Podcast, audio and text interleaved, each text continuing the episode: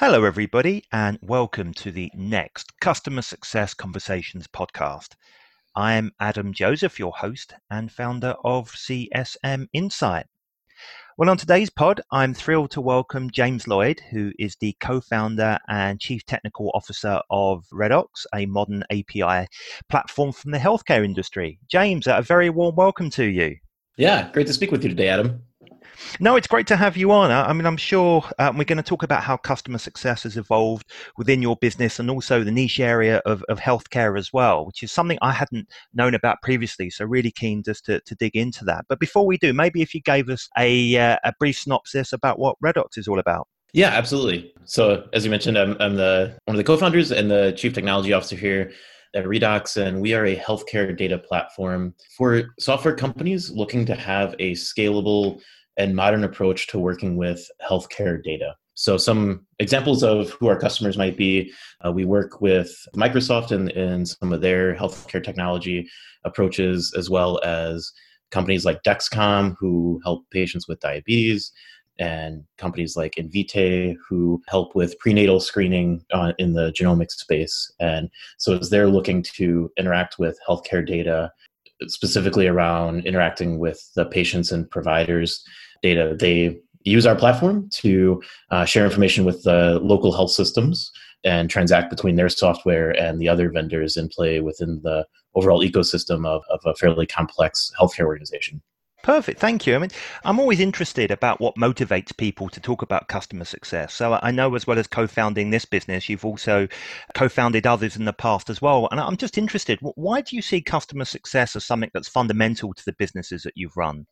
Absolutely. So, you know, our, our business here at Redox, especially, is a very long term engagement, very kind of a multi sided network approach where the software vendors that we work with bring us to healthcare organizations. We get to know those healthcare organizations, find out about their initiatives. They help point us to other software vendors that they may be working with. We meet those new software vendors, they take us to new healthcare organizations. And so there's a very, very flywheel effect of, of our of our business that is really driven by that kind of relationship management, understanding the direction and the needs of the organizations that we're working with to really drive our business. And so, you know, it honestly for us, you know, a lot of the business comes from the key aspects of customer success. So retention, new market identification, new product identification. And, and so that is that is a very large portion of what actually grows our overall ecosystem more than just the transactional component of, of bringing new customers into the into the ecosystem. So, was that a eureka moment you had from the very beginning, or were there some learnings over the evolution of the business that brought you to the conclusion that you needed to bring customer success in?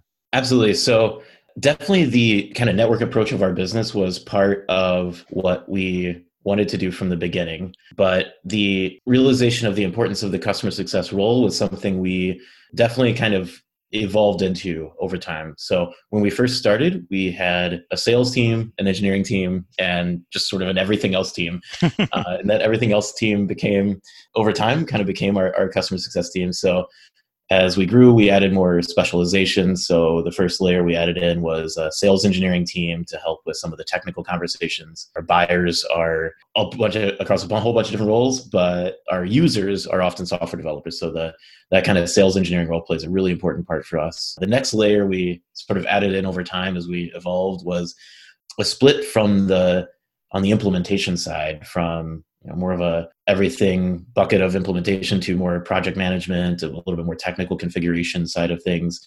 And then about probably two or three years in, we really spun up the proper kind of account management function with with a function with a focus on renewals and retention and more of the the sort of sales side of the the customer success component to our to our business. And I think you know even looking into the future, I think one of the things that we're still evolving on is the is the split between the focus on renewals and the focus on on retention and, and that's something that we're that we're still evolving into so it's a really interesting point that you mentioned about this dichotomy between renewals and retention.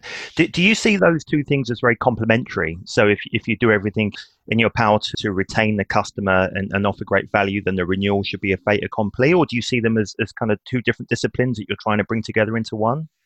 It really varies on the customer size for us quite a bit. So we work with a pretty broad spectrum of types of customers. So three person startups all the way up to large publicly traded companies. And for the for the folks on the smaller end where we represent a big part of their business in terms of you know they have maybe have one product line that we support or where we're we're fairly entrenched with their the full scope of their business then they are they are fairly related the retention and the renewals are, are fairly uh, correlated uh, for larger organizations we may often start with just one or two product lines of maybe 50 or 100 product lines and in those cases renewals and retention look very different because we could be renewing at a, at a much higher rate from year one to year two. And it's more than just the, the retention of the existing one or two product lines.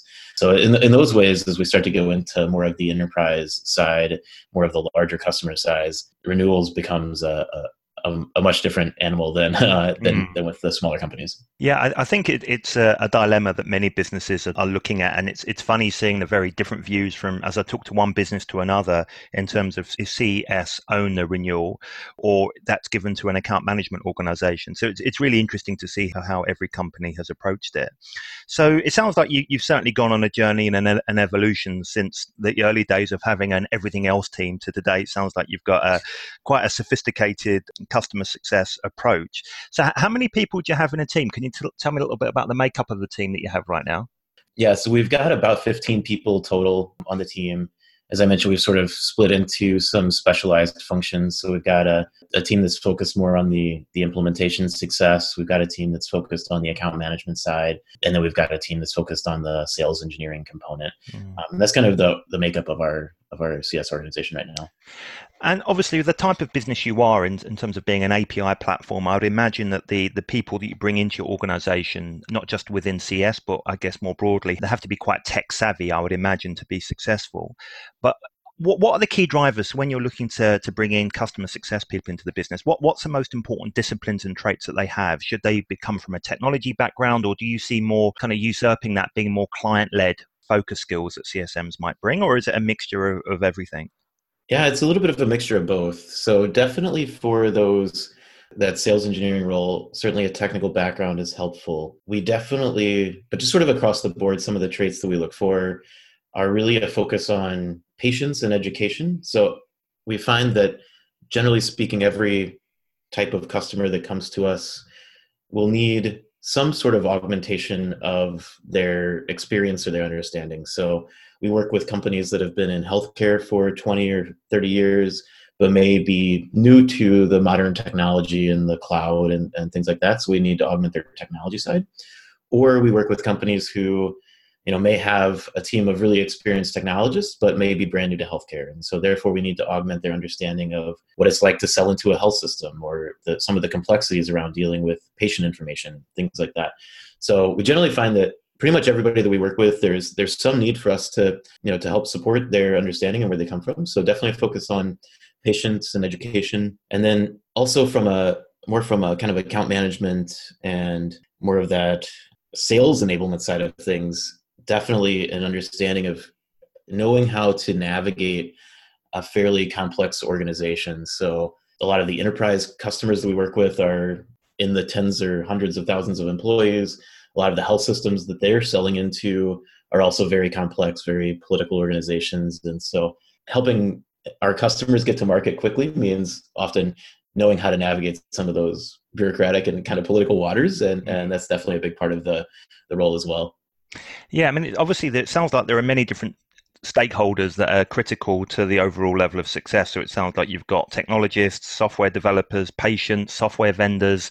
Um, it must be a difficult thing to juggle, trying to keep all of those stakeholders happy and making sure that what what Redox are doing is, is staying ahead of the curve. Yeah, it's, it's, certainly an interesting dynamic between all of the different the different stakeholders. You know, as as I mentioned, there's there are a few different kind of personas of buyers that we have, folks who are really driving the initial sale for us. So we see some folks from the product side, some folks from more the business development side, some folks on the technology side. So it's it's really a mix there on on kind of who's driving the procurement process for for us. But then once we kind of get in with a customer, there there tends to be a fairly consistent set of stakeholders, meaning we have users who are software developers and you know delivering a reliable experience for them is is uh, definitely key, and then definitely the kind of value props that we have from the from the business side around scalability and the, the kind of quality of the data is, is definitely a big part that we mm. that we provide as well. And given where you are now in your evolution of building the customer success team, how do you reflect on, on trying to see whether they've actually made a positive difference? Yeah, that's a that's a great question. So I would really look at it from the the value props that we see our customers identify in us and how we measure those. So we break those down into three key categories. We call them discovery, quality, and scale. So discovery means we have a lot of of our customers coming to us to really help them figure out how to design their their product. Um, they're trying to discover what it means to deliver a technical solution in, in the healthcare space. And so that might mean our ability to provide knowledge leadership, education, technical enablement of their developers, really everything that we can do to help them hit the ground running with a with a strong product. So that's the discovery category that we really that we really focus on. There's a second category, which is quality, meaning this is really critical information. You know, we're, we're talking about patients and, and the care that they're receiving in terms of the data that we're transacting. So uh, it has to work really well. And so the the kind of robustness of the data, the quality of the implementation, kind of the support that we provide, all of that aspect is is definitely a part that the customer success organization is is definitely looking at and observing from our ability to provide that level of support for our customers and then scale the the things that we're that we're looking for there are our speed of implementation. So if one of our customers goes to a new healthcare organization to, to start a new project, how soon can we go from our first conversation to their product is, is live and in the hands of patients and providers? And then also the, the kind of breadth of concurrent projects we can handle. A lot of the customers that are coming to us are finding that they can only handle two or three projects at the same time and they may have uh, needs to, to extend that out to 30 40 50 concurrent projects. And so our ability to handle their their bandwidth is, is also a big a big driver for us. So those are the those are the kinds of things that we we measure from a customer success standpoint. Yeah that's really interesting. So obviously from the scale perspective i can see how you would have metrics that look at days to implement or days to go live, number of concurrent projects. But I'm I'm just curious for the discover and the quality stage, what kind of metrics do you have that really looks at for example, you mentioned in the discovery how to design that product, and in quality, you spoke about the robustness and quality of the patient data. Do you have some specific internal metric that look at the the impact of how CS is doing with those objectively, rather than the kind of more of a subjective measure? Absolutely, and this is definitely still a, a work in progress for us that we're, mm. we're continuing to refine. But some of the things that we look at are we segment our NPS scores based on user persona or user type. So for the discovery side and some of the quality side, looking at the software developer user persona NPS as different than a business stakeholder or a, or a, or a product management stakeholder, try and make sure that we can deliver a, a positive experience there. We also look at the kind of variance in what we call scope, but basically the variance in scope across health systems. That means how often did a did one of our customers need to pump the brakes and start over again based on new information that they found out from their second or third customer that they didn't get on their first and trying to look at ways that we can help front load some of that information so our customers can really have a, a highly scalable experience that they don't need to redesign for on the on the second or third go around and then uh, that's, mostly on the discovery side then on the quality side definitely looking at the kinds of support tickets we get, the any sort of escalations from from customers and things like that. So that's kind of maybe more of a, a, a typical kind of support type metric there. And, and do you have systems, ongoing systems in place to help measure the, the voice of the customer? So, be that through survey results, potentially even interviewing primary decision makers about what influenced a, a customer's decision to churn or to renew, to grow or, or to downgrade. Do, do you have on, ongoing systems in place to try and take a pulse of customer health at any one point? Absolutely, yeah. So we we do a recurring, you know, NPS evaluation, send out surveys for that. We also we're also really fortunate that we are able to put on a we actually do a, a yearly summit um, called the Interoperability Summit, where we actually bring together all of our our user base and um, even folks who are just interested that aren't uh, necessarily customers yet to break into focus groups to talk about specific areas that they may be curious about or interested in or have use cases that they're interested in seeing us support. So we have we break into more of the you know, security things like selling into new types of health systems, um, emerging trends, and and break into focus groups around around those. And it's a it's a really great way for us to engage with the customers in person and and have a great dialogue. I'd say the other thing that we do to just keep a, a pulse on our customers is we have a open to the public Slack channel that many of our customers use to communicate with us, and it's it's sort of a just a public forum to be able to communicate with the Redox team, but also just across our customer base. And I think we've got about 2,100 people or so in there now, and, and always an active conversation going on around various things in the healthcare technology space. Wow. So it, it sounds like you've got a number of systems set up. So you mentioned NPS, customer uh, summits, uh, the Slack channel as well. Do, do you find any one of those particularly gives you the inputs that you need in order to make the decisions about how to move the company forward, both from a product perspective and a service services delivery perspective, or is it a mixture of looking across all of those? Because I could imagine you get some great in-depth discussions in through the, the customer summit, a, a, lot of kind of ongoing discussion within the Slack channel, and, and NPS is, I guess, dependent on you know how often you're getting responses on that, which I've, I've seen great response rates for NPS, and others that maybe aren't so great. So, have you found any one of those to be particularly useful? It's a bit of a mixture of everything, and, and I, I see it more as often one of those tools kind of feeds into a, another one of the tools. So, if we see a discussion around maybe a, a, particular new niche area coming up in, in our Slack team, for example, that may be an indication to us to set up a, a particular focus group at, at our next summit. Or we may see that a particular set of users are are not scoring as high as we'd like them to on on an NPS side of things. So we could set up a, maybe a side discussion in Slack, or or if we want to have an in person conversation with them, use that to drive something in the in our in our summit. So I, I do see them as kind of you know leading indicators into you know one of those communication forums that that we could really drive a, a deeper conversation with and, and feed that back into maybe more of our product or, or engineering side of things um, yeah, fascinating. Um, you know, rather than see them as a very siloed approach, it, as you said, you kind of one blends into another, which which I think is a, a fantastic way of thinking of it. So, t- just to maybe finish off, uh, obviously, it sounds like you, you have been on an evolution of customer success and got some real learnings, and it's helped drive the business future. How would you see if we were recording this in kind of two or three years' time? What do you think the state of customer success will be in the business at that point? Where do you think you're going with it? Yeah, that's a great that's a good question.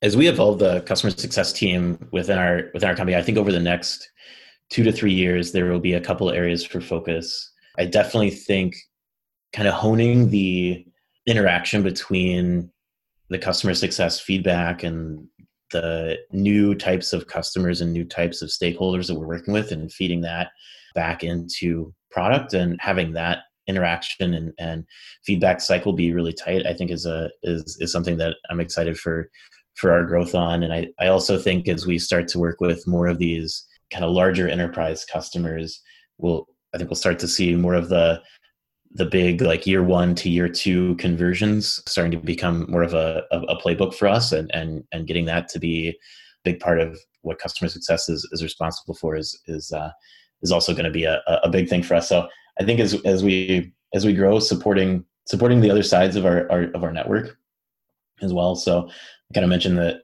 our customers are these software vendors of of varying sizes, but we we also have healthcare organizations that are a, a big stakeholder and, and, a big constituent of our of our network and figuring out how we can support them even though they're not necessarily the ones signing the checks they are a key stakeholder here and figure out how we can support them and, and their uh, initiatives and their ability to go through the procurement process for new software vendors in a effective way and, and being able to support that side i think will also be another investment that we're going to need to make well, look, I, I think it's been a, a, real fascinating insight, James. I, am looking forward to obviously tracking your progress and, and having future conversations with you as you kind of go through those stages of, of evolution.